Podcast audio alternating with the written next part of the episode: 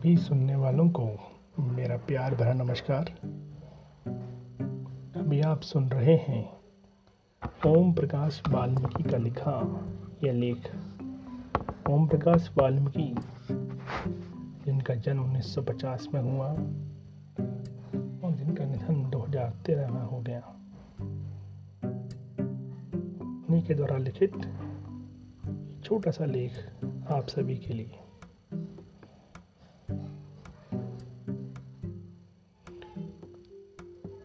एक रोज मुझे स्कूल में दाखला मिल गया। उन दिनों देश को आज़ादी मिली, कुछ साल ही हुए थे। गांधी जी के अच्युतोद्धार की प्रतिध्वनि सुनाई पड़ती थी।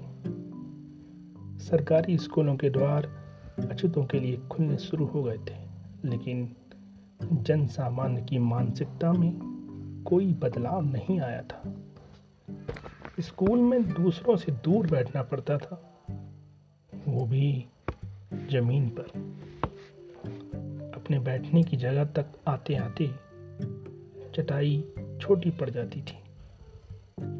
कभी कभी तो एकदम पीछे के दरवाजे के पास बैठना पड़ता था, जहाँ से बोर्ड पर लिखे अक्षर धुंधले धुंधले दिखते थे। एक अजीब सी यातनापूर्ण ज़िंदगी थी। जिसने मुझे अंतर्मुखी और चिड़चिड़ा, तुनक मिजाज बना दिया था। स्कूल में प्यास लगे तो हैंडपंप के पास खड़े रहकर किसी के आने का इंतज़ार करना पड़ता था।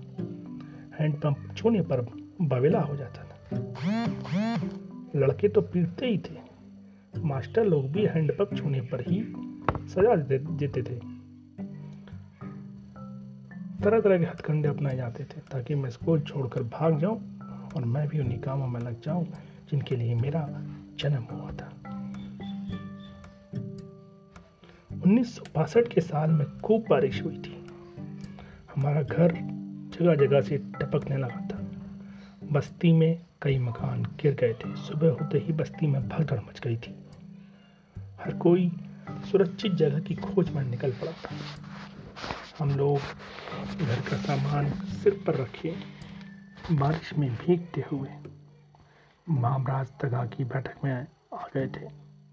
मामराज की बैठक बरसों से बंद पड़ी थी। दीवारों का पलस्तर उखड़ गया था। फिर भी वो पना सुरक्षित थी। उस रात माँ ने चने वाले थे, नमक डालकर। यही था रात का हमारा खाना। उस रात चनों में जो स्वाद था, जो संतुष्टि थी वैसी संतुष्टि मुझे पाँच सितारा होटल के खाने में भी कभी नहीं मिली। हमारी बस्ती के पास चूल्हों के घर थे। शादी विवाहों के मौके पर जब उनके घरों में दाल चावल बनते थे तो हमारी बस्ती के बच्चे बर्तन लेकर माड़ लेने दौड़ पड़ते थे। फेंक दिया जाने वाला माड़ हमारे लिए गाय के दूध से ज़्यादा मूल्यवान था। माड़ में नमक मिलाकर पीने से अच्छा लगता था। कभी कभार गुड़ मिल जाता था तो माड़ का स्वाद लजीज हो जाता था। माड़ पीने की यह आदत अभाव और फाकों से बचने की मजबूरी थी। फेंक देने वाली चीज़ हमारी भूख मिटाने वाली थी। एक बार स्कूल में मास्टर साहब द्रोणाचार्य का पाठ पढ़ा रहे थे। मास्टर साहब ने लगभग रुआसा होकर बताया था कि द्रोणाचार्य ने भूख से तड़पते अश्वत्थामा को आटा पानी में घोलकर पिलाया था, दूध की जगह। द्रोण की गरीबी का दारुण नक्शा सुनकर पूरी कच्चा हाय हाय कर उठी थी। मैंने खड़े होकर मास्टर साहब से एक सवाल पूछ लेने की दृष्टता की थी। अश्वत्थामा को तो दूध की जगह आटे का घोल पिलाया गया था और हमें चावल का माड़। फिर किसी भी महाकाव्य में हमारा ज़िक्र क्यों नहीं आया? किसी महाकवि ने हमारे जीवन पर एक भी शब्द क्यों नहीं लिखा? समूची कक्षा मेरा मुँह देखने लगी थी। जैसे मैंने कोई निरर्थक प्रश्न उठा दिया हूँ। मास्टर साहब ने मुझे मुर्गा बना दिया। उन्होंने शीशम की एक लंबी सी छड़ी किसी लड़के को लाने का आदेश दिया। कहा, तू द्रोणाचार्य से अपनी बराबरी करे।